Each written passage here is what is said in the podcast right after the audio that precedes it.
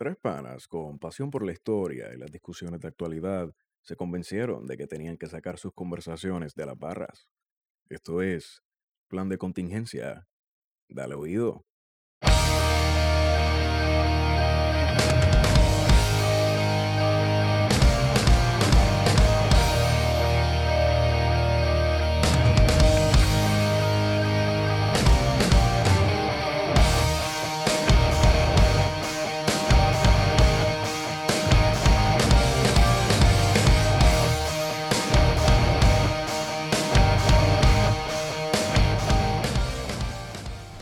La próxima pedimos una pizza rusa.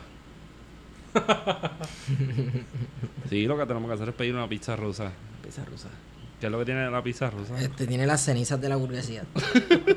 así sprinkled on top, como Salt Bay, así. Ay, eso fue. Mira, esa. eh,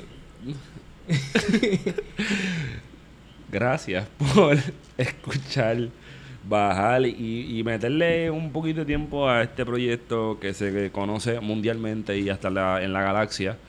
Este, mm, ya me dicen que lo, que lo están escuchando en la Estación Internacional Espacial. Eh, llamado Plan de Contingencia. Plan de Contingencia es un podcast de tres panitas que, que parecería que no tienen nada que hacer un viernes por la noche, pero en verdad tienen mucho que hacer y se sientan a grabar una conversación bien amena, bien entretenida. Es como si, si Milly Gil y Joana Rosalí se sentaran a beber jon y a filosofar sobre la vida, la actualidad, Sí, los sí, precios de la gasolina y el jamón. Mira, si Johanna Rosalí en persona conversa con un par de palos en ron, de ron encima como tuitea, yo quiero Estaría estar cabrón. ahí, loco. Yo quiero estar ahí. Esa es una conversación en la cual yo quiero estar presente. Bueno, ya saben que ese, ese que, que brincó Belja eh, es de. eh, ya, ya es habitual que brinque Belja aquí con algo bien bonito. Y pues, como es costumbre, me encuentro con la bella, intensa, hermosa, dulce. Dame otro adjetivo. Pareces al a par de pastores que yo conozco cuando están Aleluya. hablando de la presencia de Dios. Bueno, estoy con la presencia de. Y voy a empezar por, por, por el. Por, tú sabes, el tipo que tiene fanaticada. El campeón de los pesos pe- pesados de Cabo Rojo. eh, tiene una fanaticada de derecha, de izquierda, de medio. Soy neutral. Hola, amiguito. Señores, miren. mi, ami- mi amiguito Wario Next Padilla. Hola, amiguitos. Hola. Y pues ese que escuchan haciendo una voz media loquita que se parece a Alf, eh, Esteban Gómez. Buenas noches. Puede ser buenos días también, papá. Acuérdate que esto de la posmodernidad Sí, nos dejó hacer esto cuando nos salga el forro. La noche es relativa, eso depende de tu... de- No voy a empezar. Anyway, aquí, bueno, bueno, yo nunca me presento. Oye, ¿ustedes se han dado cuenta de eso? Que van ocho episodios y yo nunca me presento. A dar el cheche, papi. Charro. Y yo, pues, Fetito. Héctor Iván. Les presento al cumpleañero de la semana. Voy a tomarme este momento y el atrevimiento, no me importa, él me está mirando con cara de no lo hago, mamá, y tú. Este, para felicitar a Héctor Iván Arroyo Sierra. Gracias por en sus, por 30 otra en sus 31 años cumplidos, Sí, ¿verdad? sí, sí. Felicidades, brother. Gracias. You don't look a day over 45. Eso, eso es lo interesante. Me conservo en alcohol Se todavía. conserva en alcohol, exacto. Mazacote gordo. Oye, coño, yo quiero agradecerle a la gente que me felicitó, que me felicitó un montón de gente y otra montón de gente que yo no sé ni quién carajo era, pero eh, las felicitaciones se reciben muy gratamente y pues nada, prometo que en estos 31 no voy a hacer tantos papelones.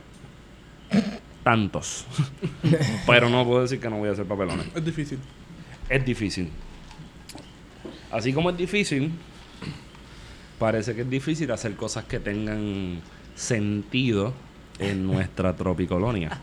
excelente semana en la Isla del Cordero. Excelente. Excelente semana, excelente si eres una mosca y te gusta pararte encima de miles de mojones. ha sido una excelente semana. Y yo, yo creo que ya hemos mencionado en varias ocasiones que nosotros no hacemos una estructura súper rígida de esto. No Así que para dar, para dar un contexto de la excelencia semanal, quiero dar eh, los tweets los ganadores de los tweets de la semana. Espérate, falta. va- Oye, hace vos- tiempo que no hicieron esta parte. Sí. Sí, la habíamos pichado. Déjame editar esto al momento porque esto es orgánico.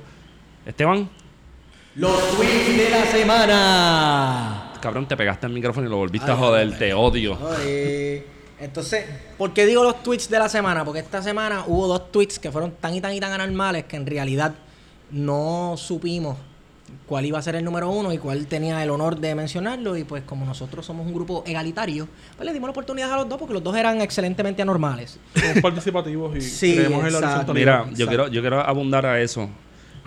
Nosotros sometimos esto a un estudio riguroso. Muy riguroso.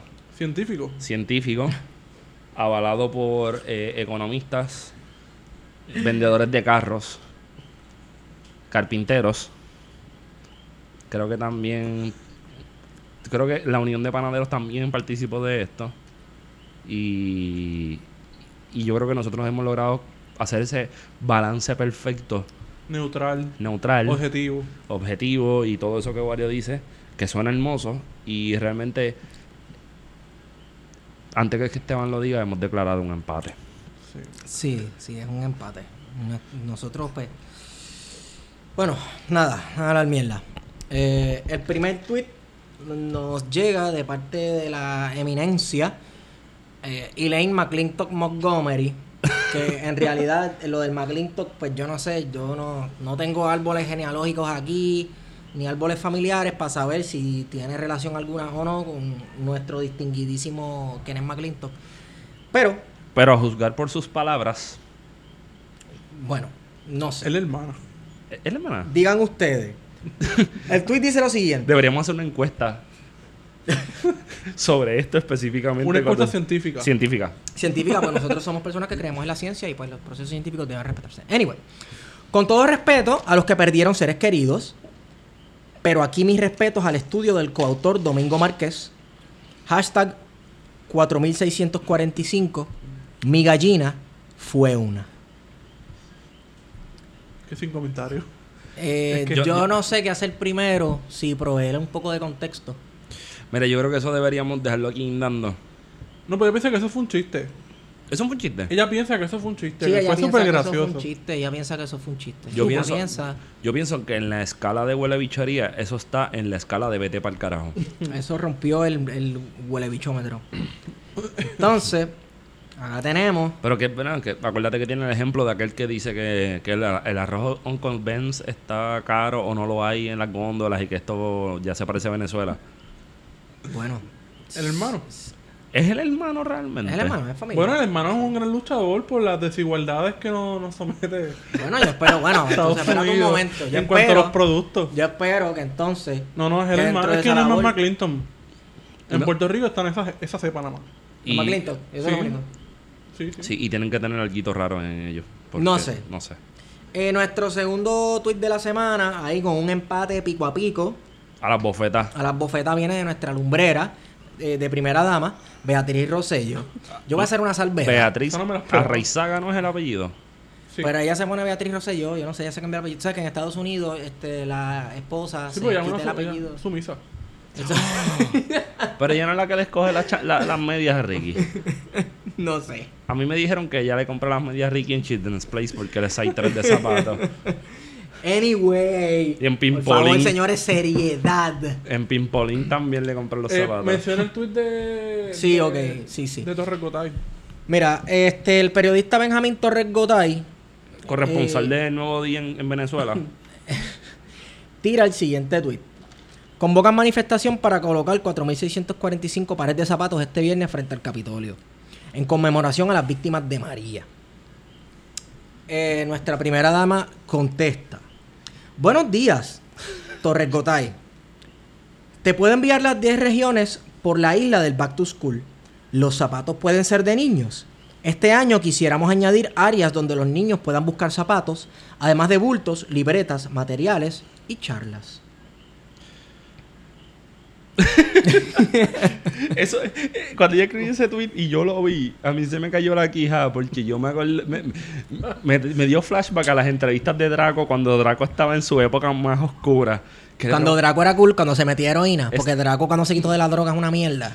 Que lo que canta es Strawberry Fields, Fields Forever. Ok, cuando yo no entré, yo no, yo, yo no voy a tocar ese tema de esa perspectiva, pero cuando Draco era cool, que le preguntaban, ah, Robbie, ¿y qué podemos esperar en tu, en tu próximo concierto? Y él salía, pues mi familia está bien. Y todo, todo está cool y hay buenas vibras y qué sé yo. Pues algo así. Es como si yo le dijera a Esteban, Esteban, ¿me pasas esa lata? Y Esteban viene y me da el teléfono. No, cabrón. como Algo que- así, algo así. Mira, Pero quedaba más. A primera instancia, la contestación está bien cabrona. Claro que sí. o sea, no, es, bien es como bien, que quedó bien pícara. Sí. Si no fuera por el contexto de lo que estamos Exacto. pasando. Si no fuera porque está jugando, está haciendo humor con gente muerta, con personas que el perdieron la gobierno vida. negó. Exacto, que el gobierno negó, Su que la gobierno, administración de aquellas partes. Sí, Y mira. el que haya sido partícipe de las aujas de Unidos por Puerto Rico. Mira, vamos, vamos. Pero vamos. ven acá, espérate, perdóname. ¿Tú crees que ella ha sido partícipe activa o tú Bueno, ella crees está que ella la- parte dentro de esa junta de, de Sí, pero vamos, ella, ella no es político electo y tú, tú no crees que ella es como Pero que la tiene un cargo público. El cargo público de ella es la primera dama. que yo pienso que eso que no tiene debe un existir. presupuesto. Yo pienso que eso no debe existir. Yo pienso que debe existir. Y que ella busque su propio chavo. ¿Ya? Papi, pero es que si ella busca su propio chavo, tú sabes para lo que eso se presta, papá. Bueno, pues. No sé, eh, Para lo mismo que se presta Unidos por Puerto Rico ahora mismo. tal Eh, vez ella siente... eh, eh, mira, la administración, esta administración eh, se ha visto sometida a un montón de presión esta semana. No, Y- esta semana. se- Y- lo la poquita credibilidad que tenía este gobierno se le fue esta semana. Pero cuando tuvo. En verdad, No tenía- tuvo credibilidad, pero vamos, para darle el beneficio de la deuda, para ser neutrales, para no identificarnos con la izquierda ni con la derecha. La tuviste ya garete, cabrón. ¿Viste?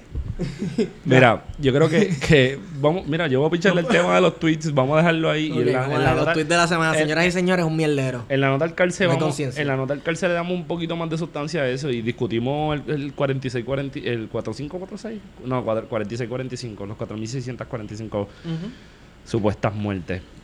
Ahora bien, Hablamos de Tommy. podemos hablar de Tommy. Tommy no tiene ligamentos en la rodilla, lo que tiene son cartílagos.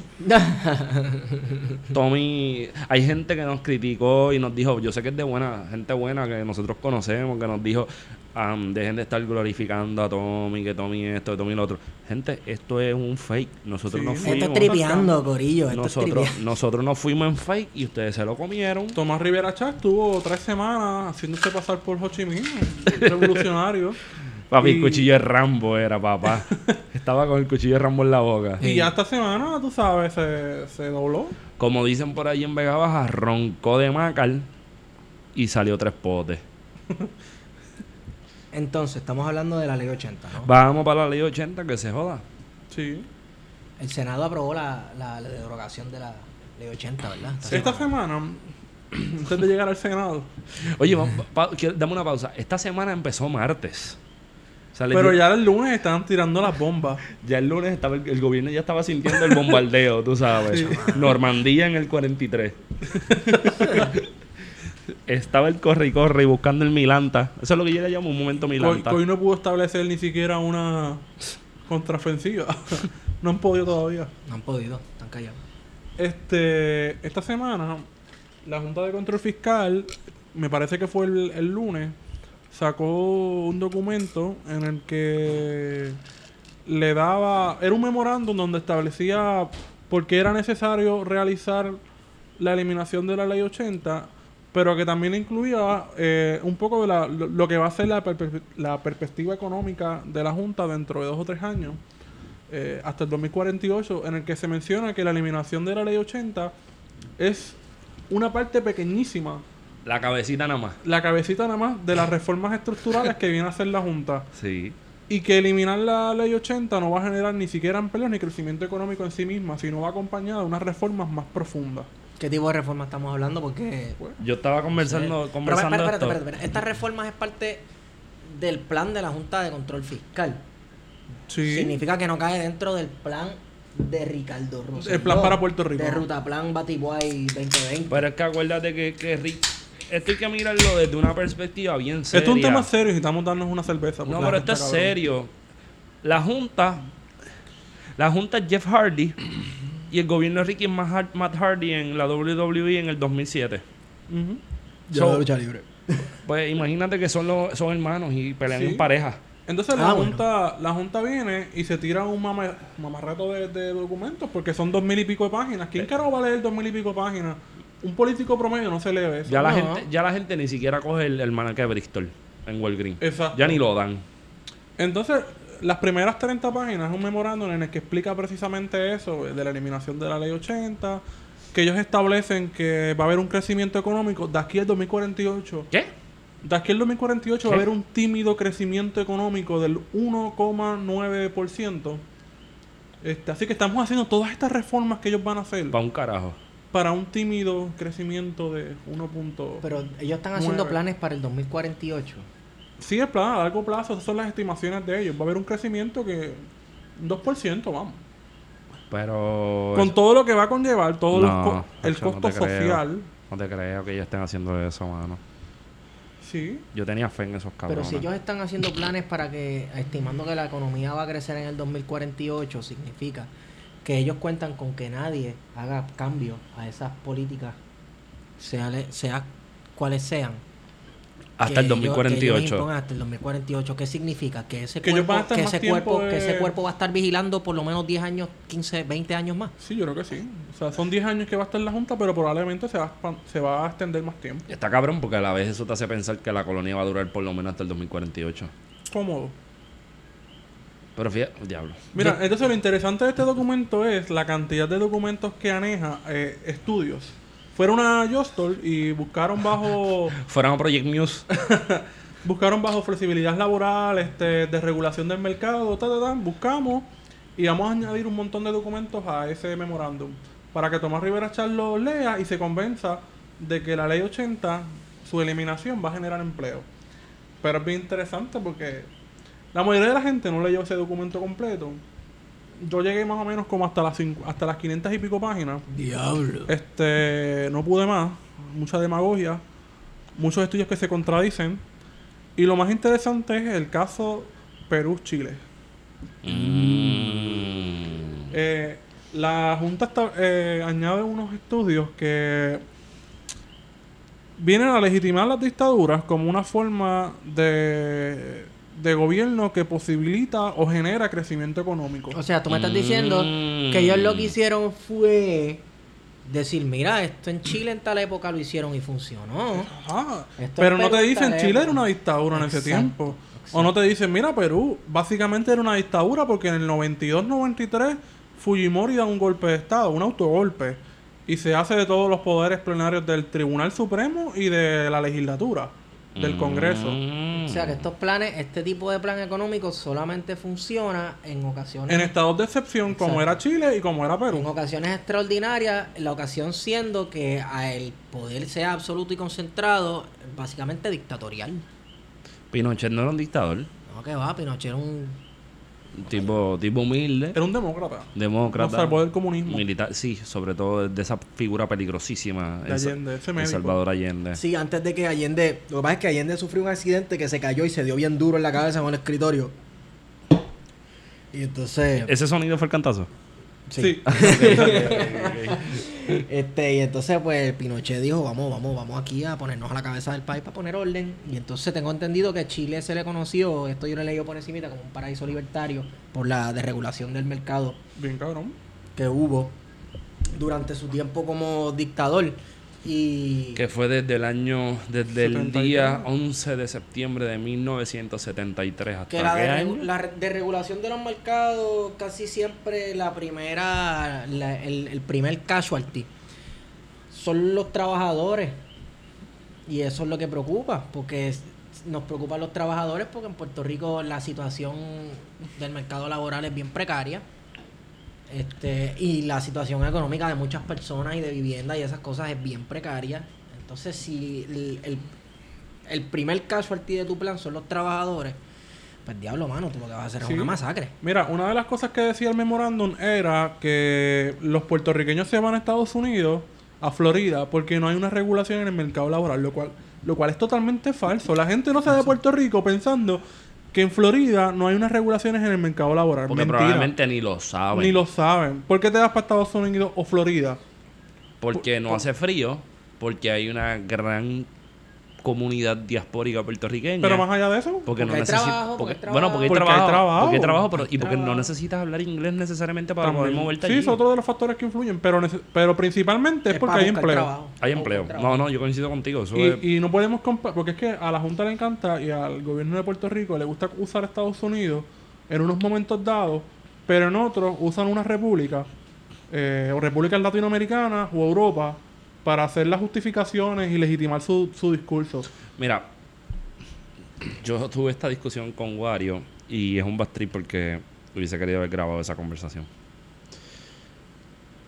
Y es cómo llegamos, cómo se llega irresponsablemente a discutir o a presentar el caso chileno, el caso boliviano, eh, vamos, cualquier caso de las dictaduras en América Latina, que fueron varias y que fueron, fue, qué sé yo, vamos a ponerle desde los años 20 hasta los 90, principios de los 90, pues fueron las formas en que tuvieron que vivir millones de personas. No porque lo quisieran, sino porque estaban sujetos a unos tipos de realidades políticas de un contexto que ni siquiera estaba bajo el control de ellos como nación. A mí me gustaría que le diéramos forma a eso que tú llamas el estado de excepción. Brincáramos un poco a hablar de las relaciones en América Latina en los 60, 70. Y de ahí, pues tratar de, de, de, de desemmoñar. ¿Eh? ¿Le gusta? Desemmoñar. desemmoñar la idea de cómo carajo tú llegas a comparar un territorio estadounidense con las dictaduras latinoamericanas. Porque esto está bien cabrón. O sea, debajo de esto, de, o sea, en, el- en- en lo subliminal de esta discusión, hay un montón de cosas bien Mi hipótesis principal es que están utilizando a Chile y a Perú como ejemplo, en el que se utilizaron como experimentos sociales y económicos y políticos eh, fuera de Estados Unidos. Y que Puerto Rico, dentro de esta relación extraña colonial que tiene, sería, por así decirlo, el primer experimento dentro de territorio, whatever that- que queramos Whatever that means. sí, eh, estadounidense, en el que se aplicarían este tipo de reformas que son las reformas clásicas del FMI, del Fondo Monetario Internacional. Esa es una parte de mi hipótesis, de lo que yo, yo saqué. Lo segundo es la- el asunto, la correlación directa que hay entre Perú y Chile en sus estados de excepción militares, eh, con Puerto Rico, en el que el estado de excepción es jurídico y está matizado por la violencia que ejerce El Estado. el Estado eh, estadounidense en Puerto. Rico. Es decir, la colonialidad. Exacto. Pero es que a, mí- a mí no me hace ni sentido porque si tú, tú comparas con Chile y estas cuestiones en los 70 y tú puedes insertarlo dentro de el contexto de la Guerra Fría, que también habían unas luchas entre comillas ide- en- Y que vamos, que ideológicas. Puerto Rico también jugó un papel importante dentro de ese Sí. escenario de la Guerra Fría Mira, Sí, en América ya no- Latina y ya el no Caribe. estamos en la Guerra Fría, ya tú no tienes que demostrarle nada a nadie, ya tú no tienes que tener miedo al enemigo rojo que se te va a meter en el patio para tú estar haciendo esas cosas y esos experimentos con otros países. Lo que, lo que pasa es que yo, yo revisité unas notas que yo tenía sobre el examen de grado que precisamente trabajé este tema. Y hay unas cositas que me volaron la mente. Ok. Chile se independiza de, de- de España en el año 1818. Y al igual que muchos estados latinoamericanos, sería comparable con el caso mexicano, su deuda externa se pasó prácticamente de la noche a la mañana al control de Inglaterra.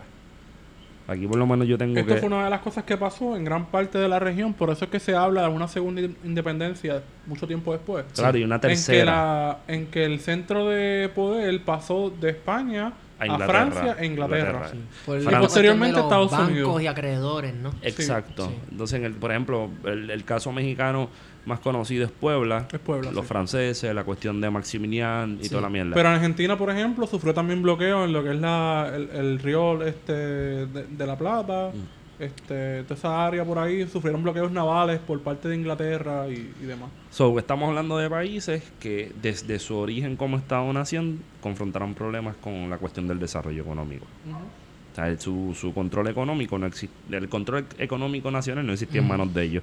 Para que tengan una idea, para 1849 50% de las exportaciones de Chile estaban en manos de, de- de Inglaterra. Esa situación yo creo que va a cambiar. Yo no conozco muy bien el caso de Chile, pero sí dejándome llevar por una novela que leí de Isabel Allende. En un momento dado esa situación va a cambiar porque se descubre oro en California. Y Chile va a tomar una importancia para Estados Unidos dentro de esa lógica A ver, es las exportaciones minera y exacto. Pacífico, esta cuestión. Para, Sí. Pero ahora bien, en ese momento, en 1849, ¿cuánto va de la, de la independencia? 30 años casi. Inglaterra inclusive controlaba la, la moneda, el peso chileno y su inflación. So, vamos viendo cómo el desarrollo nacional de estos países se ha dado a partir de una dependencia económica. Ahora bien, volviendo a las notas y dando un fast forward al siglo XX. Ese es el trasfondo del Ah, origen, sí, para que sí. vean que más o menos todo el Estado Nacional Es que sí, latinoamericano ha tenido problemas en su desarrollo tratando de desde nacer. demostrar, es tratando de demostrar que hay una continuidad en estos procesos de los poderes imperiales estar controlando no necesariamente con la fuerza y el mollero en los asuntos de las nuevas repúblicas y las nuevas independencias por así decirlo, sino que se usa el mollero económico y el controlarle la economía, la deuda y el crédito a muchas naciones. Bueno, sí, es, es el neocolonialismo. Por ejemplo, una de las cosas que yo había apuntado que me resulta interesante es que con la llegada, y esto es de un- es- muchas de estas cosas de estas notas las saqué de un libro que se llama Nixon Kissinger en Allende, Chile, que es un libro que está bien salvaje. En el 1969, finales de los 60, se empieza una discusión en Estados Unidos sobre qué se va a hacer con América Latina. En América Latina era notable que había una clase dominante bien, bien, bien poderosa y una clase trabajadora y una clase pobre inmensa. So, se empezó a estar viendo la posibilidad de salir de Latinoamérica en una búsqueda de un Estados Unidos que estaba viendo la posibilidad de meter inversiones en América Latina en el desarrollo de educación. Sobre todo porque en los finales de los 50 y 60 están estas teorías de la- del desarrollo y de la dependencia que eran no, eran no eran contestata- contestatarias a Estados Unidos, pero sí servían en oposición al modelo estadounidense de industrialización por invitación. Exacto. Como ¿Quién- se- ¿Dónde se le conoce, además de, de- de Puerto Rico, se utilizó en parte del Caribe y sirvió como un discurso eh, conciliatorio. conciliatorio, pero que tenía una respuesta contra lo que era la sustitución por importaciones que promo- promovían el CEPAL y otras entidades latinoamericanas para desarrollarse, ¿no? De, de- de obtener un desarrollo este interno. Que no necesariamente se dejara influenciar por Estados Unidos. Exacto. caso de Argentina, clásico. Exacto. eh, Brasil incluso, Colombia, este y que más o menos ahí podemos situar un poco la discusión, ¿no? De ver que estos estos discursos eh, de desarrollo económico también están marcados por las políticas estadounidenses. ¿Qué pasa? Desde el siglo XIX, gente mía, hay una, hay una teoría política que empiezan a hacer en Estados Unidos con el proceso de expansión estadounidense, que eventualmente será el proceso patriótico republicano imperialista de tratar de controlar el mundo, porque nosotros somos Estados Unidos y no tenemos nada que envidiarle a, a los reinos que están conquistando el planeta. Y no solamente eso, es que, que cae bajo la doctrina del destino manifiesto. Es el destino. O sea, no es que. Cabrón, a eso no era que yo iba. Yo iba a decirte las esferas de poder, la doctrina Monroe y el destino manifiesto. Son ¿sabes? tres cosas que hacen uno. De Y tres, es uno. ¿Te suena?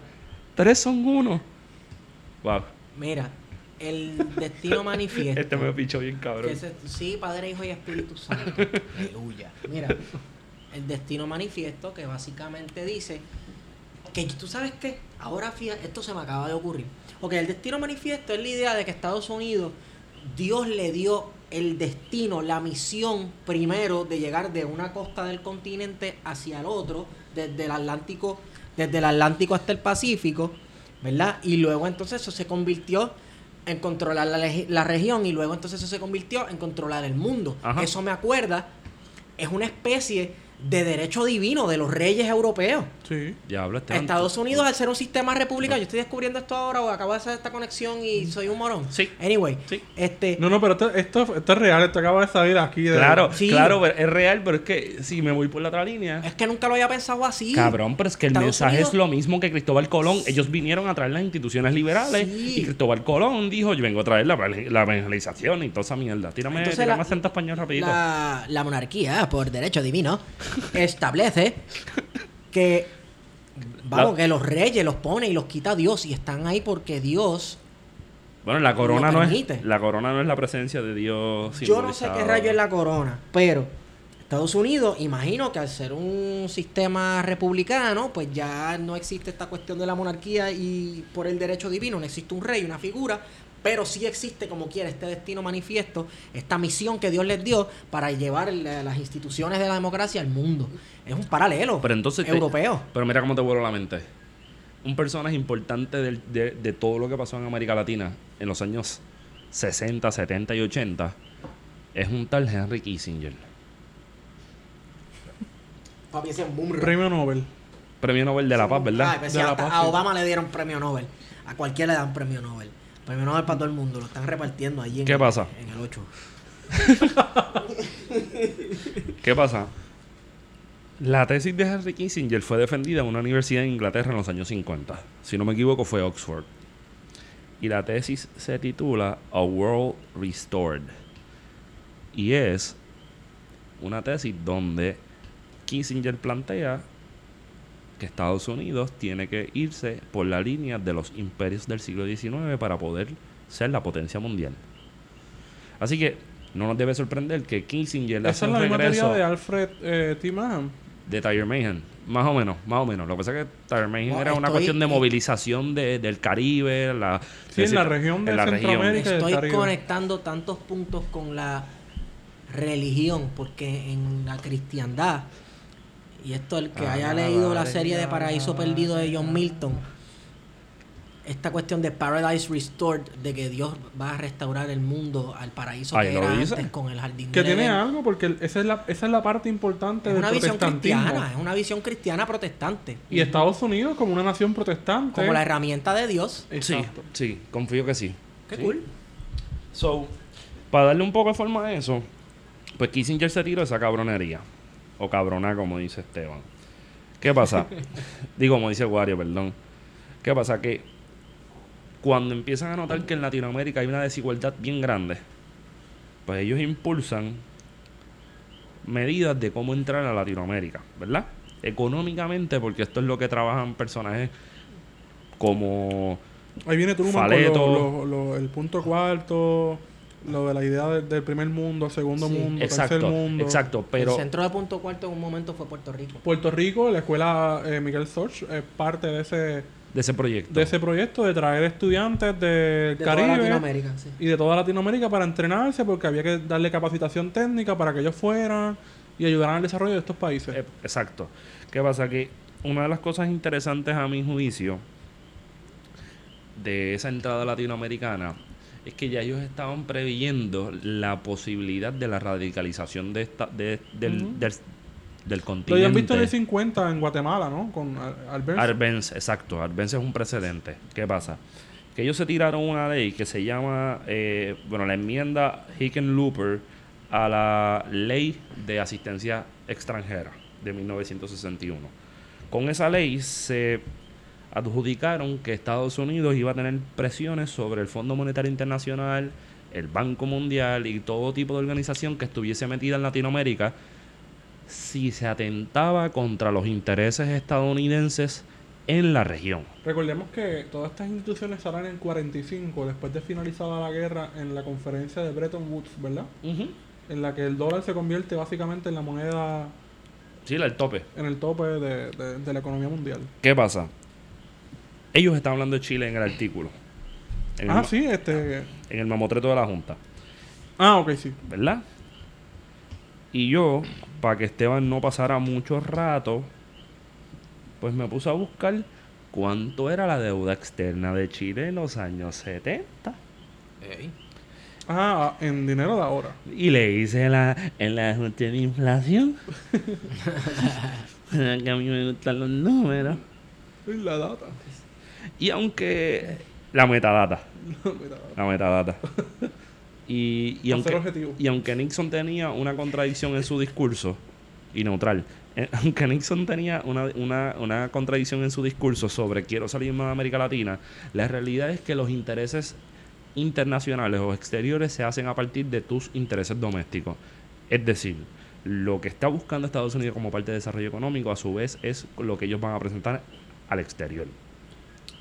Así que la deuda de la deuda no, las deudas que estaban que se estaban contrayendo en Chile a partir de inversiones estadounidenses en los años al principio de los años 70, que creo que en el 69 es la segunda vez que Salvador Allende va al, al proceso eleccionario y pierde.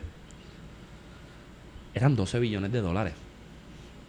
Y gente mía, ajustado al año de hoy, al día de hoy, son 81 mil millones de dólares. Que. ¿Cuánto? Oye, pero ahí tenemos. Esa ya, esa yo no me la esperaba. Hay como un paralelo. Hay un paralelo ahí, cabrón. Digo, lo estamos majoneando hasta lo último. Sí, sí, Sí. sí. Pero si nos vamos a la cuestión sistemática, estamos hablando de una cuestión de que existe cierta proporcionalidad.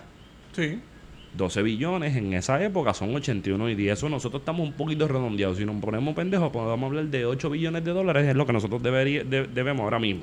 Si lo traducimos a 72 mil millones de dólares, más o menos.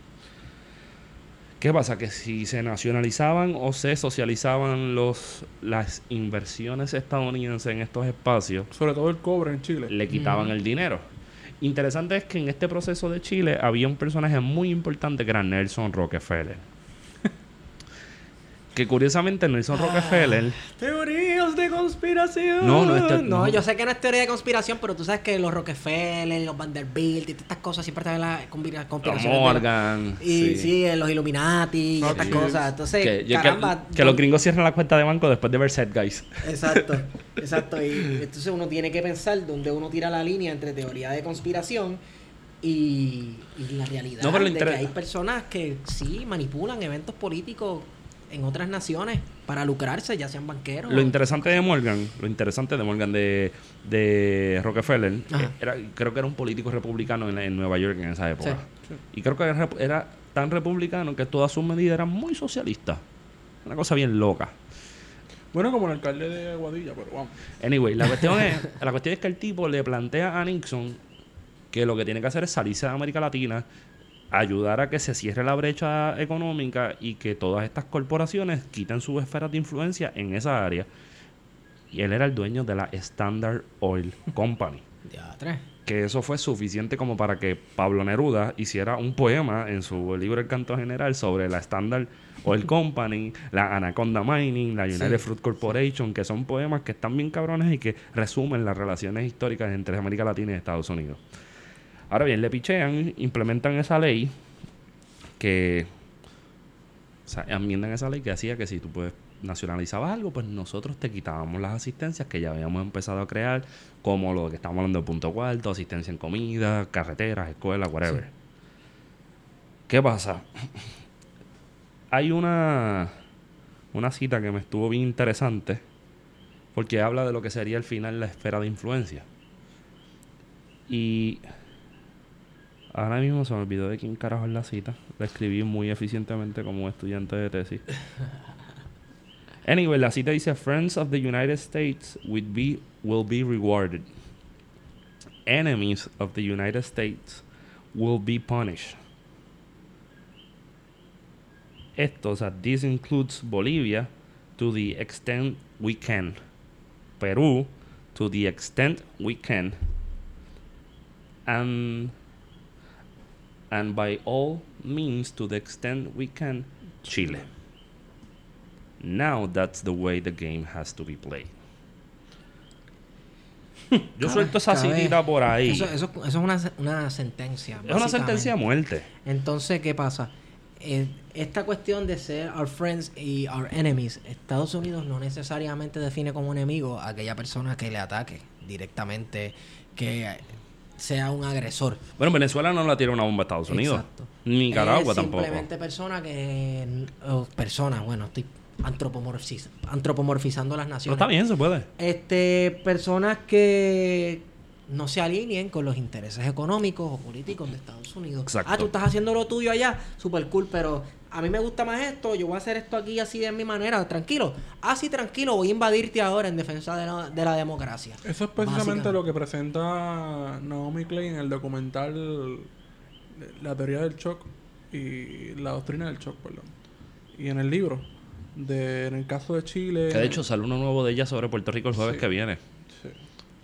Este, en el que menciona eso, ¿no? De cómo los intereses de Estados Unidos cuando chocaban no iba directamente el gobierno de Estados Unidos, dejaba que actuaran la United Fruit Company y las dependencias, las, las grandes compañías estadounidenses establecidas en, en esta región ejercían la diplomacia estadounidense en el área, en el país. Sí. Controlaban Sí, las elecciones, sí. controlaban, Sí. compraban políticos, etcétera. Entonces, estas compañías, pues, parece que tienen un nexo directo con el Departamento de Estado para ejercer diplomacia. Y no necesariamente lo hacía la Embajada de Estados Unidos. No, no necesariamente.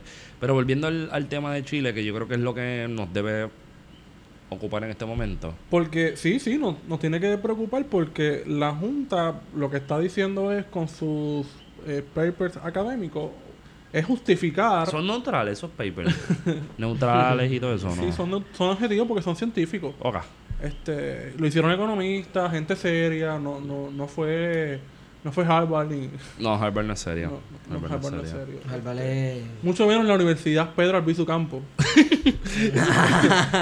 Pedro Albizu Campo tiene una universidad. Sí, en no, Rico. según Eso- la gente en Puerto Rico sí. Eso no era para mí. Mira, Nada, la cosa es que estos documentos, estos estudios, lo que básicamente sostienen es esa teoría de que no mencionan nunca de que era una dictadura. Entonces te hablan mucho de la idea de que Chile era un paraíso, el milagro económico chileno. Sí, Que si nos vamos a buscar, eh, aquí dejando un poco el sarcasmo, vamos a buscar los números, vemos que no hubo tal milagro económico. Sí funcionó en unos momentos dados, Pero una economía muy pequeña. pero en una economía muy pequeña, que estaba aislada básicamente porque no hubo un tiempo en que sí estuvo conectado con América Latina, con la Operación Cóndor, cuando, Cuando en todo el mundo era una Paraguay, dictadura. exacto, Argentina era una, una dictadura, en otros momentos no. Pero se usó la misma receta, porque por y ejemplo... ya en los 90, ¿verdad? Ya la dictadura tuvo que salir, básicamente. Sí, porque ya la dictadura no se acabó porque en efecto... Fue una transición, este, y por transición queremos decir de que solamente cambió pues la persona que mandaba y se hicieron elecciones libres porque la constitución sigue siendo básicamente Yo creo que la también misma. yo creo que también tiene que ver con la cuestión de que ya Estados Unidos no le veía vigencia a la necesidad de tener el continente el, tan el controlado. escenario cambió, cambió a Medio Oriente. Exacto, Sí. que es donde está ahora mismo. Pero Wario, un poquito regresando a la idea de ese, de ese, de ese fatídico 11 de septiembre del 73, donde murieron miles de personas, donde el ejército, que, que esto es interesante, en la constitución chilena el ejército no, está sub- no estaba debajo del poder civil, entiéndase del presidente, podía hacer lo que quisiera. Era en- independiente, ¿no? Sí, era un brazo aparte y, y empezó a movilizarse de unas Y creo que sigue siéndolo. Eso te lo debo, pero por lo menos en aquella época Pinochet Sí, lo que no son ten- los carabineros siguen teniendo una fuerza increíble. andan por ahí solos y eso, Fíjate, que- un- un eso es una distinto. tradición del si- de- eso es una tradición y perdón que te interrumpa de las constituciones del siglo XIX. Bien curioso, comparando eso con lo, co- con lo que ocurrió en República Dominicana en los 60 con la intervención estadounidense. La guerra de abril. Sí, la guerra de ¿Qué abril, pregunta que hago? se levantaron fueron los, los militares de Los mediano y bajo rango. Los constitucionalistas. Pero sí. pregunta que hago, ¿por qué fue esa invasión norteamericana? para proteger los intereses de Estados Unidos en República Dominicana, proteger ciudadanos y eh, en las revistas, bueno, hay- yo hice un trabajo de esto y cité una revista Time Magazine que salía Elías Wessing y Wessing, que fue un coronel que se fue del lado de los anticonstitucionalistas eh, pro intervención estadounidense y fue el que se dedicó a apagar las rebeliones en la ciudad de República Dominicana. Sale una foto de él, Elías Wessing y Wessing, en el cover de Times Magazine y abajo dice Preventing Another Cuba. Sí, ahí estaba Camaño también por ahí suelto en Sí, esa época. pero ¿no? exacto. Camaño Camaño era de era los constitucionalista. constitucionalistas. Constitucionalista, por eso. Que en ese caso de República Dominicana, los militares de medio y bajo rango, la inmensa mayoría se fue a favor de los constitucionalistas. Sí, no, pero eso fue un, un sprinkle al tema, Sí. no, es, no es como que algo central Sí, en esto. yo, Sí, pero Es vamos- curiosa la pues, diferencia. Sí, pero estamos viendo la tendencia. Lo que pasa es que en el caso de Chile es bien distinto porque anterior a Pinochet está Salvador Allende, que es del Partido Socialista, en una coalición, lo que era un- básicamente un frente popular, la unidad, la unidad popular. la que se unidad llamaba, popular, exacto. Este, que era una coalición. Es un gobierno que entra en minoría, o sea, porque Allende no, entró- no ganó las elecciones por mayoría, una decisión, eh, y tiene que entrar por coalición.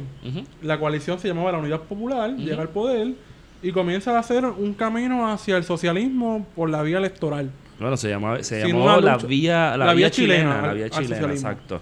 Este, de manera que lo hicieron desde las instituciones del Estado sin destruirlo. Exacto. Eh, el plan no le salió del todo porque tan pronto comenzaron a hacer este- estos giros hacia la izquierda, de empezar a empoderar a la gente, de hacer reformas económicas, eh, pues comenzó la guerra económica. Exacto. Paralelos con Venezuela, Hoy día. evidente. Sí. Eh, empezaron a acaparar, este, hay muchas películas sobre Digo, pero caso. vamos a hablar claro. Y yo voy a hacer este, Ajá. voy a hacer esta, este paréntesis porque esto hay que hacerlo.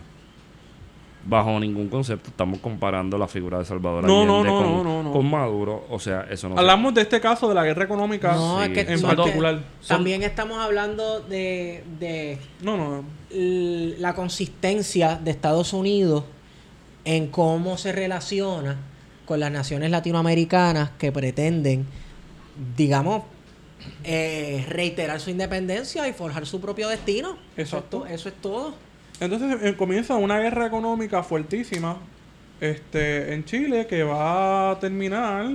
Hay una película muy buena que deben de ver que se llama Machuca. Machuca es clásica. Una película clásica. ¿Qué diablo fue esto? Loco que está congelada, no la Sí, diste no, es abrir. que tienes que esperar que se...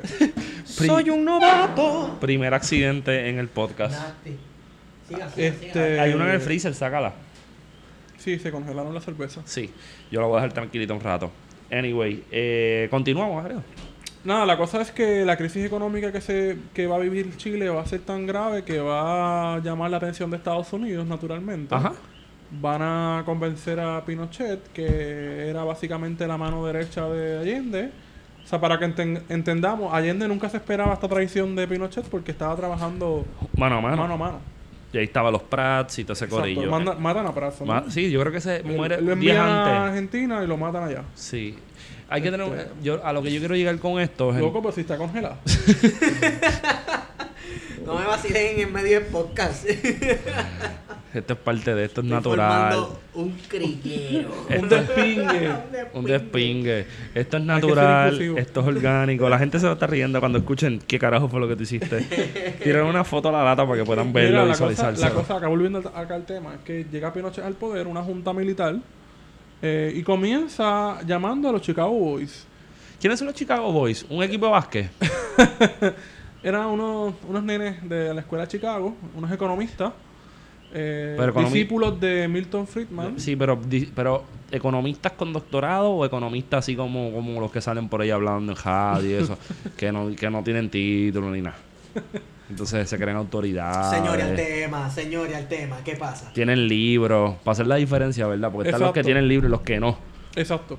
Nada, la cuestión es que estos economistas llegan con Milton Friedman, vienen a ver el caso chileno, a estudiar cómo pueden nuevamente restaurar la economía chilena. Y de ahí surgirá lo que será la doctrina del shock. Eh, y el neoliberalismo, naturalmente.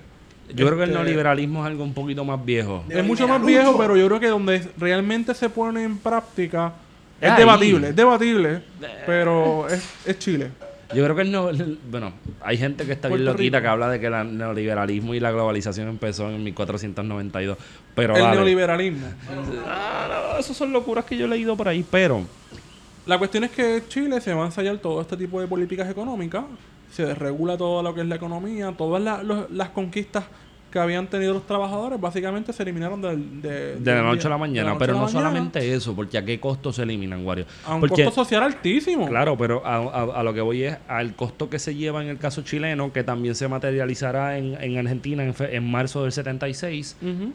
es bajo Con una, la no, es una brutal represión.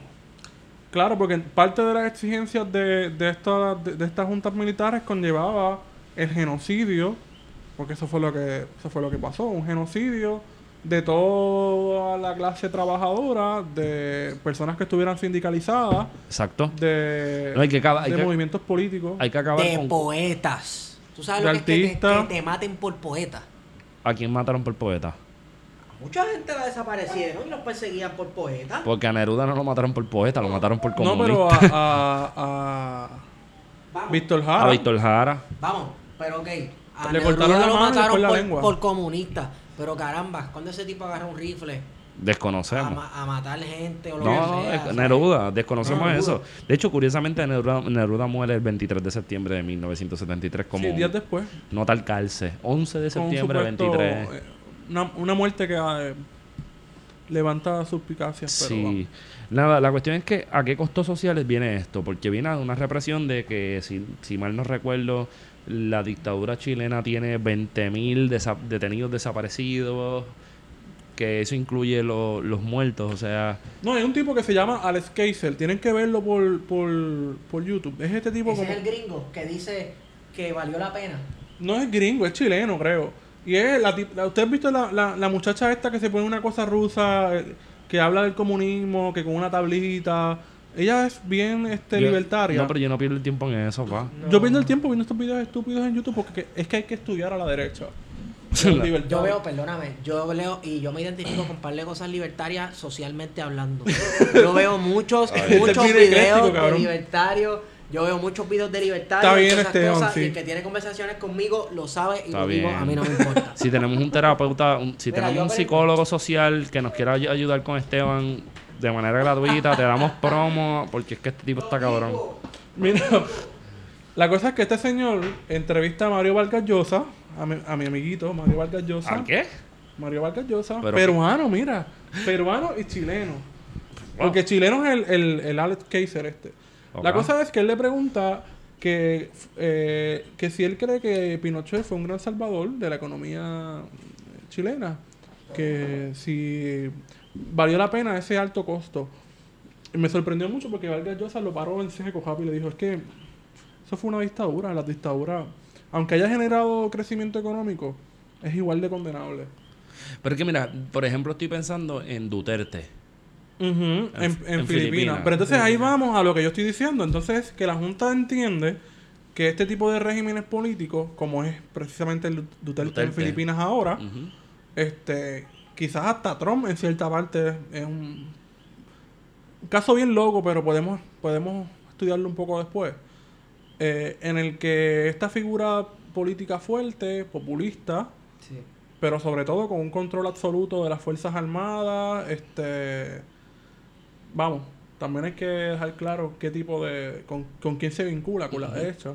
Sí. este, cómo eso incide en el crecimiento económico.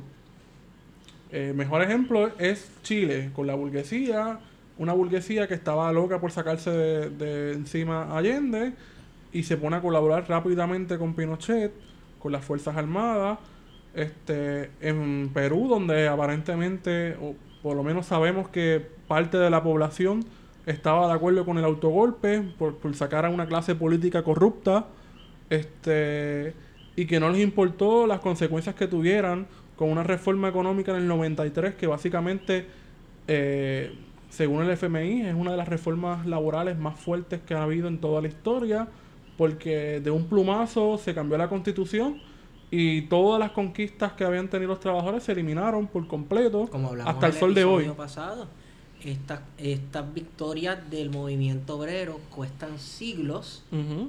sangre y sudor y sufrimiento, y con un bolígrafo, con una pluma, Se eliminan. tú puedes destruir, derrumbar todo eso. Y en un momento en que Perú está pasando por una por una crisis, ¿no? Por un shock, pues la gente naturalmente no va a protestar por eso.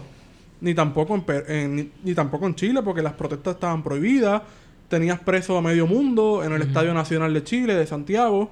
Sí. Pues, ¿quién iba a ser la oposición en, en ese caso? ¿Verdad ¿Cómo extrapolamos entonces eso al Puerto Rico de hoy con una Junta de Control Fiscal este bajo sindicatura federal? Cierto, en Chile, perdóname, ¿verdad que en Chile tenían como un tipo de campo de concentración? Tenían en campos de concentración, en no solamente en? Santiago, que era el Estadio Nacional, Es que yo recuerdo que jugaron, visto, ju- ah, eh, la FIFA jugó me parece que juegos allí, sabiendo lo que haya pasado. este, Este, y naturalmente en la parte allá de, de la Tierra del Fu- no es Tierra del Fuego, este, esa parte que va hacia la Antártida, que tiene, comparte Ushuaia. frontera con... Ushuaia. Sí, que comparte frontera con... australes. Ujú. Exacto. Esto la- es una loquera. Los nazis también estaban por ahí, pero eso es una teoría de conspiración. Esto es una, una loquera que no es muy teoría de conspiración. Se sabe que en las subsiguientes décadas después de la Segunda Guerra Mundial, Argentina y Chile recibieron muchos nazis como, entre comillas, refugiados. de Bueno, y guerra. estaba Eichmann en el caso Sí. argentino, ¿no? Sí. Eh, y incluso se formó una pequeña, en Chile, una pequeña colonia. Y hay unos paralelos Alemana. entre los que son los militares exiliados del régimen nazi con lo que van a ser las actitudes, las imágenes que utilizaron las juntas militares en Chile Sí. y en Argentina. Sí, y no solamente eso. Iba a decir, hubo una, una colonia alemana. Chile, sí. En Chile. De, y todavía viven alemanes hoy día. Todavía existe la colonia. Sí. Se dice que a unos cuantos presos políticos, Lo mandaban para allá. Pinochet los mandó para Hay una allá película muy buena de eso. a darles Colonia. candela. Colonia se llama así. A darles candela. Sí. O sea que hasta los nazis estuvieron ahí metidos, Sí. torturando gente y presos políticos. A mí Pero- lo que me interesa de todo esto es cómo podemos hacer o trazar unos paralelos con la situación de Chile y Perú en ese momento. No estamos diciendo que hay una dictadura eh, militar en Puerto Rico, pero cómo podemos hacer la conexión de esos dos ejemplos que nos presenta la Junta con nuestro caso hoy, en el que estamos viviendo ciertamente un periodo de shock. Yo no lo pongo en duda. Y que estamos en un estado de excepción eh, basado en lo que es la violencia jurídica que ejerce Estados Unidos en Puerto Rico. El Tribunal Supremo de Puerto Rico no, no tiene ningún control. Lo tiene el Tribunal Supremo de Estados Unidos, que es el que ejerce la violencia del derecho, porque la gente a veces se olvida que el derecho también es violencia, que ejerce total eh, control sobre Puerto Rico, eh, donde el Congreso tiene los poderes plenarios de Puerto Rico. Eh, y que al final seguimos siendo una colonia de Estados Unidos. Pero, Wario, yo, y, y da- dame un stop, no pierdas la línea. ¿Por qué utilizar, esta pregunta yo te la iba a hacer ayer y no pude, ¿por qué utilizar un, caso tan, tan, tan atroz y tan cargado, tan pesado, tan, tan triste para, para, la, para la América Latina como la dictadura chilena para justificar la explotación de los trabajadores y las trabajadoras? ¿Por qué? ¿Qué ustedes piensan de eso? Porque hay montones de ejemplos para decir, vamos a quitarle. Porque esta gente ya está al nivel que Mira, lo que lo- le lo falta que es hay- quitarnos. Lo que le falta es decir, mira, mano, vamos a restituir la esclavitud porque la esclavitud es Sí. la forma viable para desarrollar económicamente Puerto Rico. Y esta gente, como tú me estabas diciendo, si fu- serían capaces de decir, mira, es que en el régimen nazi hubo crecimiento económico porque no había leyes laborales y porque había esclavitud que, que utilizaban a los judíos como esclavos. Sí. Y no, no es cierto. Están basándose en Chile y Perú porque fue donde lo- las reformas laborales tuvieron cierto éxito, claro, a un alto costo, que no se menciona. Pero está cabrón porque estamos en un paralelismo. O sea, esto es como Pero un entonces tú buscas, mira, ellos te mencionan Argentina. Argentina sí tuvo una- un breve periodo de, de dictadura.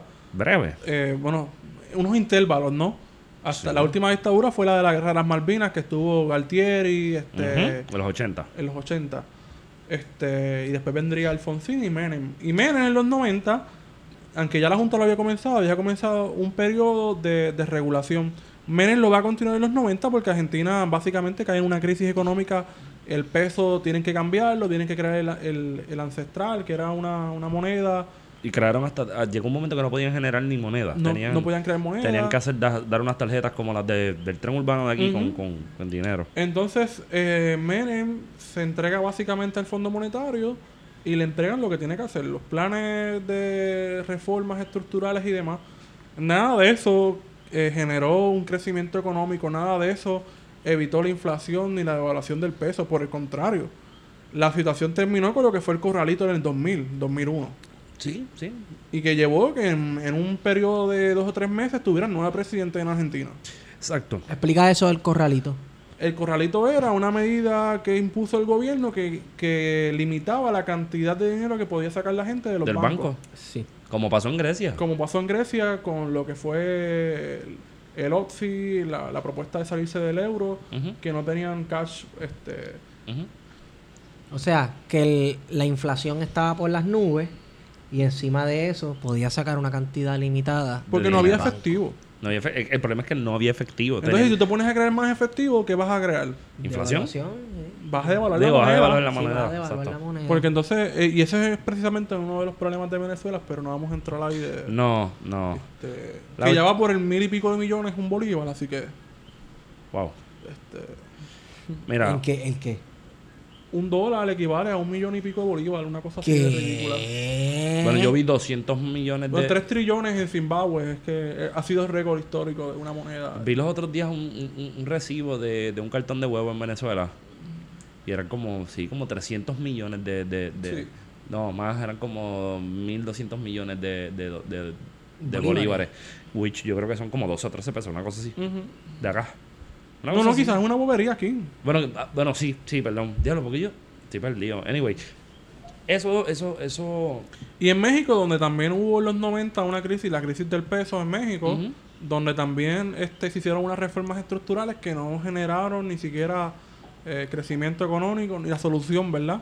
Este, y así hay otros ejemplos en Latinoamérica donde la, el FMI puso una receta clásica, tienes que hacer recortes, tienes que regular el mercado laboral, nada de eso incidió en proveer un crecimiento económico para el país. No, porque eso realmente donde va a redundar es en las arcas de los, de los bonistas y de los bancos Sí. centrales. Porque ahí es donde va la cosa. Por ejemplo, yo vi un, un compañero que no lo voy a tirar en el medio, nos dijo la derogación de la ley 80 en Puerto Rico se da en, se da en virtud de la necesidad de la privatización de la, energía, de la autoridad de energía eléctrica. Sí, aunque yo lo pongo también un poco, lo problematizo, porque por ejemplo cuando se privatizó la telefónica, se hicieron acuerdos para mantener los empleos de, de, esta, de, de los unionados, ¿no? Ujú. Que eso va a depender de, de- al final del día de la, de- del- De del la acuerdo que se haga entre la autoridad, entre el gobierno y la compañía que lo vaya a privatizar, pero es un buen punto. Pero yo creo que también, y yo no sé si la ley 80 la aplica también a las personas de gobierno, entiendo que sí. Este sería un buen punto porque yo creo que ahora mismo en los 90 el Rosellato tenía una forma de ver a los trabajadores y las trabajadoras un poco más distinto a lo que es hoy día, que ya se Pero en el penal- 76, que se aprueba la ley 80, que ya viene desde los años 30 con una ley de, de mesada, que era originalmente como se le conocía. Diablo cabrón, qué paréntesis más bellaco yo voy a hacer cuando tú termines esa línea. En los Ay. 90 es que comienza a regularse lo que es el mercado laboral en Puerto Rico con Rosselló. O sea, Rosselló, aunque no fue el que lo inició, Perdón, ¿cómo se llama él? Pedro Rosselló. Pero tú le dices cómo. Yo. Rosselló. No, aquí no se le llama Rosselló. Como robé yo. Se le llama Papadoc. Ah, Papadoc, Ah, ¿verdad? Se me olvidó Papadoc. Papadoc. Y Baby Doc. Sí, sí. Pues Papadoc no fue quien comenzó el neoliberalismo en Puerto Rico, fue Rafael Hernández Colón. Ok. Pero, Con la privatización de Plaza Acuática. pero que Rosselló básicamente... Papadoc. es el que básicamente comienza Sistemático, vamos por sistemáticamente a la- las medidas neoliberales en Puerto Rico que van a llegar a su cúspide con Rose- con Fortunio y que ahora con la Junta en otro contexto distinto le han dado un giro completamente y se van de boca con el neoliberalismo, con las recetas clásicas de- del Fondo Monetario y del Banco Mundial. Hay dos aspectos interesantes en los años 70, ya que me llevas hasta los 70 y me llevas a la ley 80 en el 76. La entrada de Estados Unidos a la esfera de poder que tenía, o lo que quería ser la esfera de poder latinoamericana, el patio, se dio por dos acontecimientos importantes. No solamente una postura política de queremos meternos allí, tenemos que meternos allí y tenemos que controlar el espacio, etcétera, etcétera, etcétera, sino que también Estados Unidos en los 70 cae por un proceso de la crisis del petróleo Claro. y la caída del dólar. Sí. Y ellos entran a tratar de revivir la economía metiéndose en Latinoamérica, recobrando las, las inversiones y siguiendo agrandándole el, el- el- ese animal Entonces, que- que inversionista. ellos- que- me estás queriendo decir que ellos se meten en Latinoamérica también para conseguir, digamos, materia prima, porque en Latinoamérica produce mucha materia prima. no solamente materia prima, sino que ya se puede ver una tendencia El de que cobre fue cuando una- importante en el periodo de la guerra de Vietnam, que es precisamente en la guerra, en la guerra en cualquier guerra, pero vamos, Sí. en, en la guerra de Vietnam el- es el periodo más o menos que cubre Allende. Ujú. Este, Sí, así que fue 70. importante en esos, primeras, en Eso esos es primeros años. Viste que los historiadores se dedican a conectar puntos. Sí, sí. sí. Sí. Pero mira, eso por donde tú ibas es, es interesante porque, vamos, caen en unos boquetes económicos y la búsqueda de salir de esos boquetes económicos son entrando en otros espacios. Si te das cuenta, en el caso chileno, entra la dictadura, caen en un boquete económico empiezan a tener los defaults que se dan y las caídas económicas y cómo salen del boquete. Bajo dictadura, bajo represión, etc. Mira, en el- ah, yo estoy estudiando el caso de... Estoy haciendo una... Para un trabajo final de, de Historia del Caribe. Estoy comparando a Puerto Rico y a, Chi- a Jamaica. Con las políticas económicas. Y Jamaica en los 70 va a entrar el FMI también. Pero ¿qué producía Jamaica? Marihuana. Bauxita. ¿Con qué se hace, qué se hace la bauxita? Aluminio. ¿Para qué tú necesitas aluminio? Para un montón de cosas. Sobre todo aviones. Sí.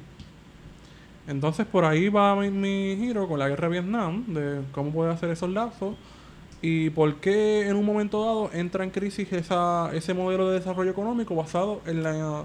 No es la industrialización por invitación, porque no eh, la minería no es necesariamente es la típica industria como uno la conoce, pero sí se basa en eso, en traer minas de origen canadiense y estadounidense eh, a partir de incentivos económicos como hacía en Puerto Rico. Eh, Jamaica sí vio a Puerto Rico como un ejemplo a seguir económicamente, políticamente no. O Porque sea, naturalmente claro. Jamaica se independiza. En esa época. Sí, por los años 70. En los 60 se independizó 60, Jamaica, 70 son los- la época de la descolonización del Caribe, menos Puerto Rico. Menos porque Puerto Rico nosotros queda somos. Bueno, y las Islas Vírgenes también. Esos son los happy colonials, Ah, eso- igual que esa- nosotros. Esa gente, bueno, igual que nosotros no tanto. Ellos son más. Sí, a ellos no les importa, loco. Sí. Este, yo creo que podemos cortar.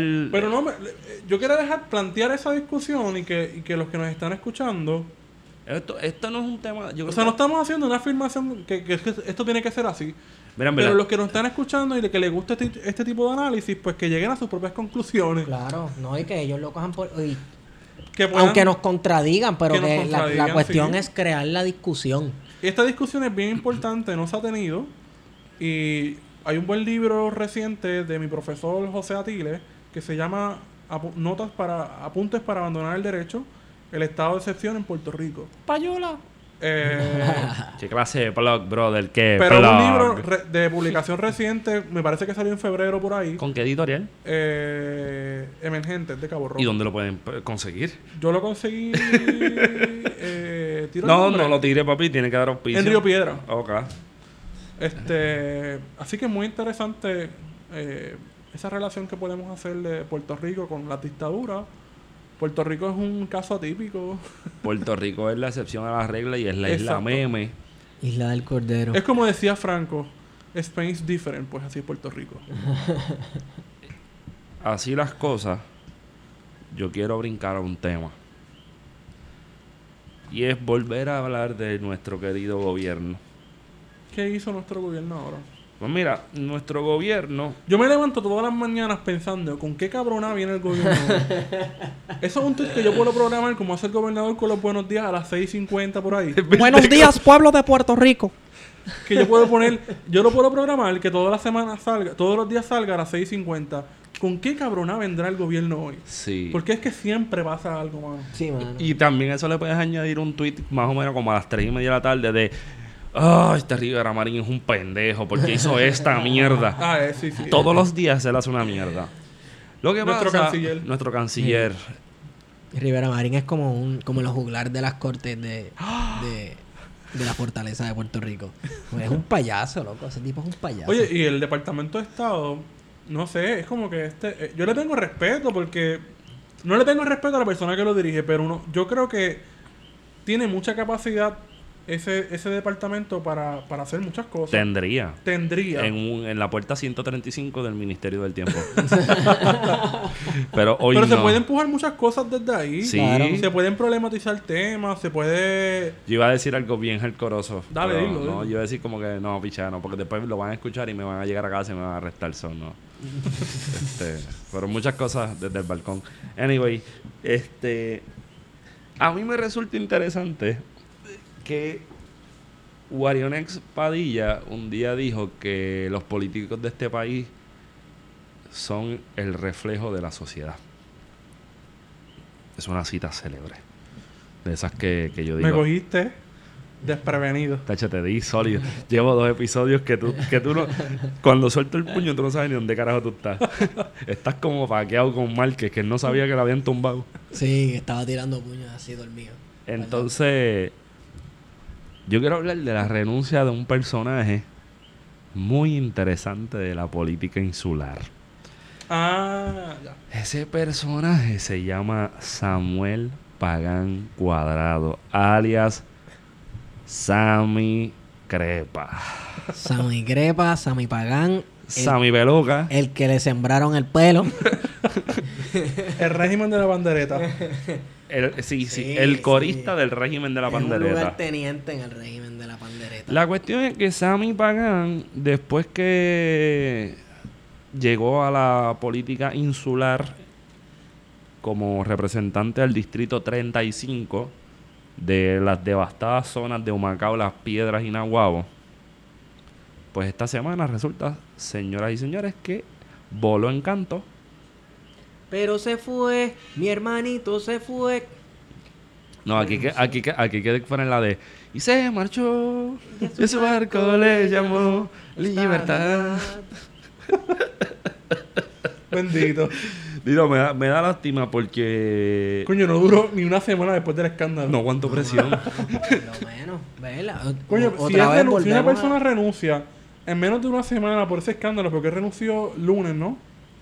Yo no, Él sí, renunció domingo madrugada, por la madrugada. madrugada, madrugada, Madrugada lunes, exacto. Exacto. Si alguien renuncia por un escándalo así, que fue miércoles que lo sacó Valeria eh, Collazo. Cañizares, es que es que el escándalo es fuerte. Pues mira, yo quiero hacer una notita, o sea, una aclaración. Sammy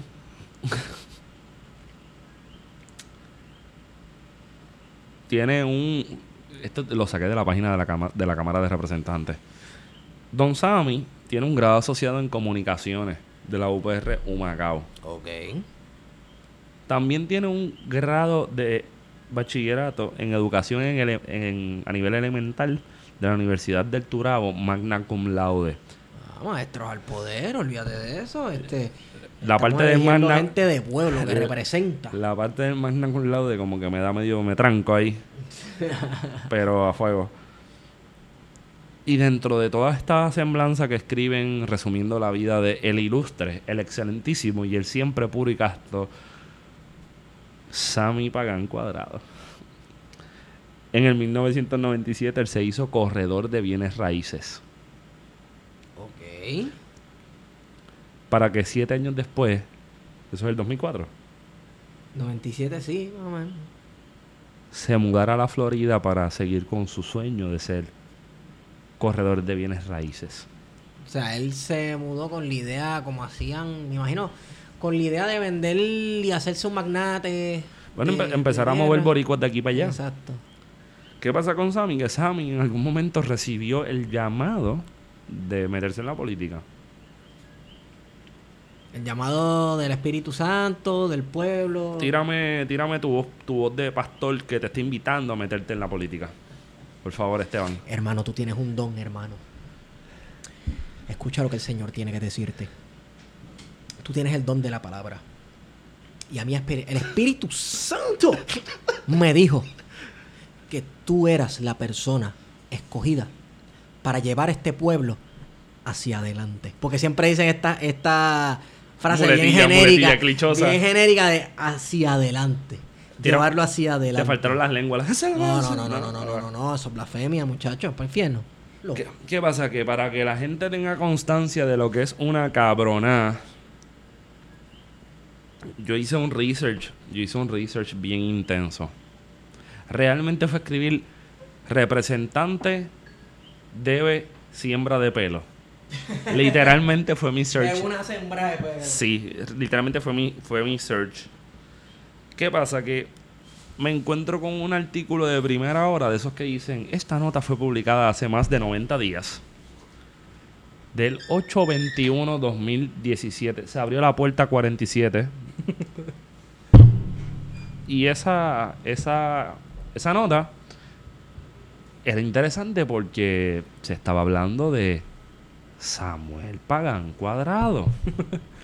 Samuel Pagan Cuadrado es un personaje bien gracioso.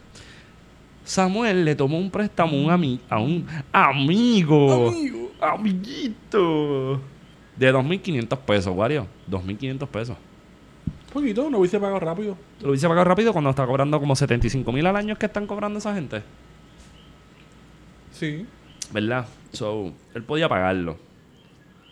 ¿Qué pasa? Que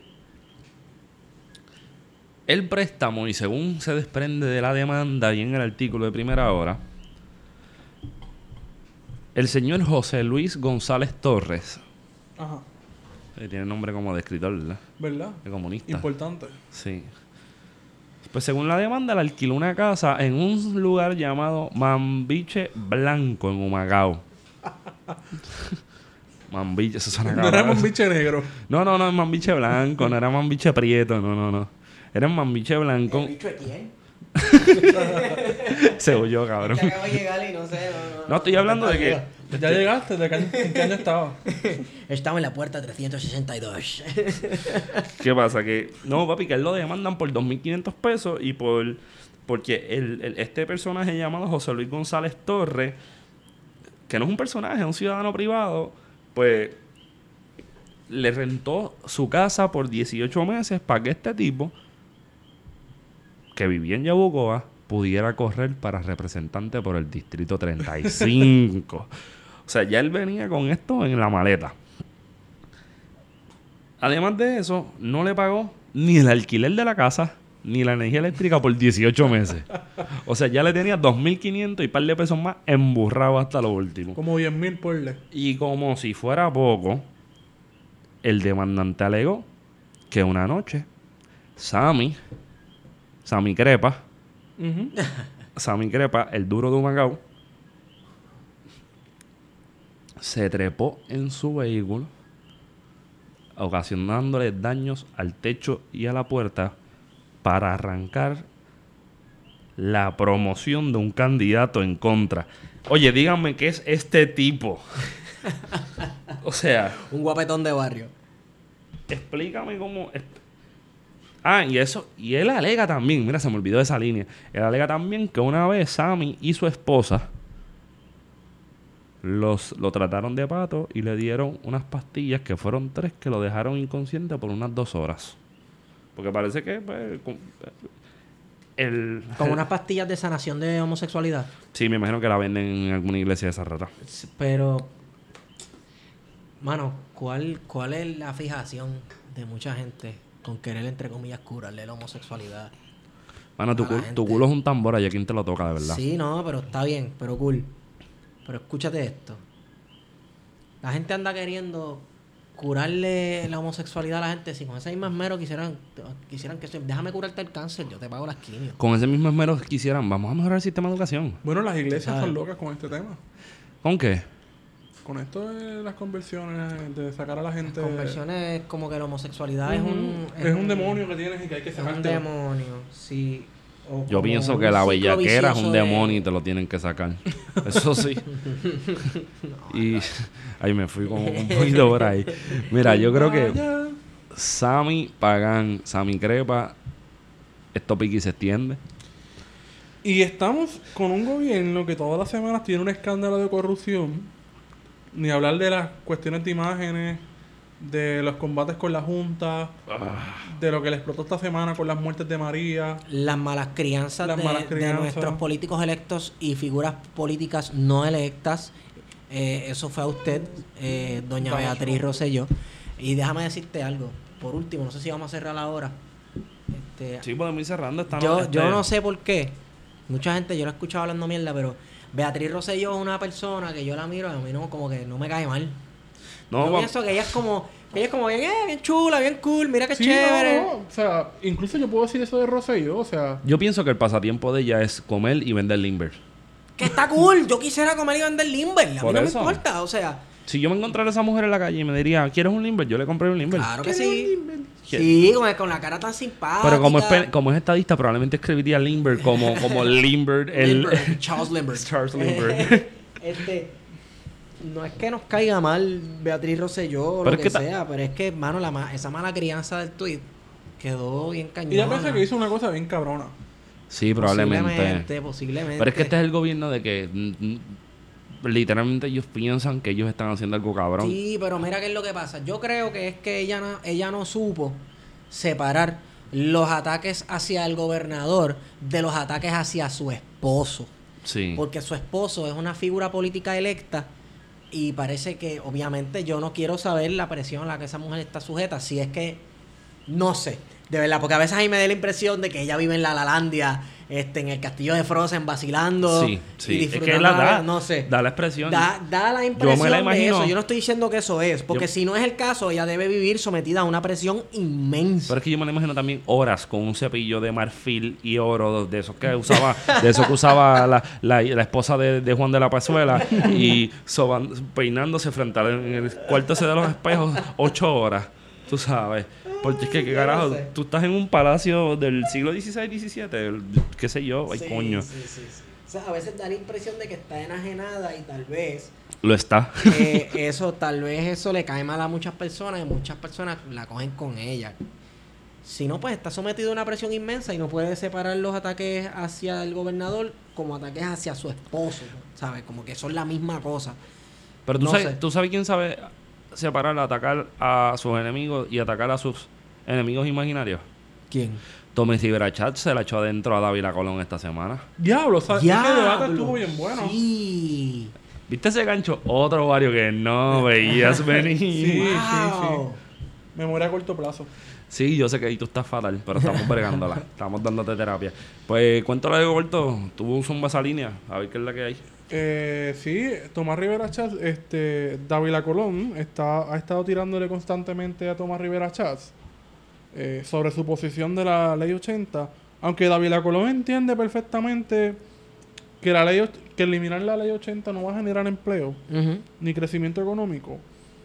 Como él es una persona leal al partido de disciplina, él entendía que el Senado tenía que aprobar esta, esta derogación de la ley 80 porque si no iba a crear un conflicto mucho más grave con la Junta que conllevaría la eliminación del bono de Navidad y otras prerrogativas que había conquist- que había, había negociado, no conquistado, negociado eh, Ricardo Rosselló con la Junta.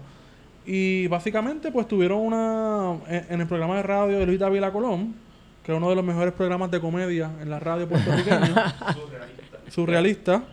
Eh, Claro, esto Junto- es, esto es, haciendo la salvedad, mejor programa de radio, ya que tenemos la ausencia de nuestro gran amigo, nuestro gran amigo Walo Dávila en Walo HD. Walo, bebé. que se fue Walo de la radio, ahora el azote es el programa Sí, de no. comedia más gracioso de la radio puertorriqueña. Gualo, te queremos, Gualito. Yo sé que tú nos oyes y que la derecha también, pero nos importa lo que tú dices, no lo que dice la derecha blandengue. Derecha blandengue. Anyway, este Tomás Rivera Chats. Ajá, me seguías diciendo. que Tomás Rivera Chá pues le bajó línea, le dijo las cuatro verdades ahí a, a Dávila Colón y lo dejó sin contestar, no pudo, no pudo responder. Espérate, espérate, espérate, espérate. Auspiciadores. Tenemos un auspiciador que ha llegado como la segunda Tenemos público ahora mismo. venida de Cristo. Hay público, hay, Hay público. público. Yo siento que aquí hay algo que. Aquí hay algo. Bueno, me, cuento algo corto. Alguien que lo vamos a mantener en el, en el anonimato. En el anonimato por ahora. Digo, si quieres hacer. Si que anda No, el no, carajo. No. ¿Qué pasó, cabrón? Y la otra bandeja. Tacho, loco. Dame un jodido break. Esto no se va a editar, esto se Posa- va así. no, esto se va así, ponlo, Esto posa se va foto. así, este. creo que, creo que así Horrendo. Horrendo. ok, este. ¿Vas a decir lo que te regalaron? Sí, me regalaron una botella de ron del barrilito tres estrellas, lo mejor que ha salido de Bayamón. Con una bandera de Estados Unidos, una bandera de Ponce. De la nación. Ponce. Este, yo, Una nación histórica. yo sé que hay más cositas, pero esas las mantengo en secreto porque esas son las de las importantes. Mira, yo voy a terminar esto. Teón, Nos vamos. Eh, bueno, ha sido un ¿dó- placer. ¿dónde, ¿dónde te pueden seguir? Ah, me pueden seguir en Estigom por Twitter, Estigom. Este y le se me ha olvidado hacer esto en los últimos episodios. Quiero agradecer a la banda Corre Forest, que de verdad es una de las bandas de pop puertorriqueño nuevas más cabronas que hay en el patio ahora mismo. Vayan a Spotify, sacaron un disco nuevo hace poco. Eh, ellos son quienes nos hacen el intro y el outro para los episodios, no para, no para lo- las notas al calce. Gracias a Corre Forest, vayan y escúchenlo, están bien melazas. Estigón por Twitter. Wario. Me pueden seguir en Wario Candanga, la persona más objetiva y neutral que puedes conseguir en Twitter. Oye, Wario. dame una pausita. Este, y el GIF del panda. Eso fue como que para la culidoliera y en contra del dolor de colon. Señores, pórtense bien. ¿Qué pasa? A mí me pueden seguir en Twitter, arroba PHETO. Feto. Oye, Héctor, ¿qué le decimos a la gente? Que se cuiden, que coman caliente, que le metan a la omega 3 y graba, gordo, graba. Hemos sido con ustedes. Plan de contingencia.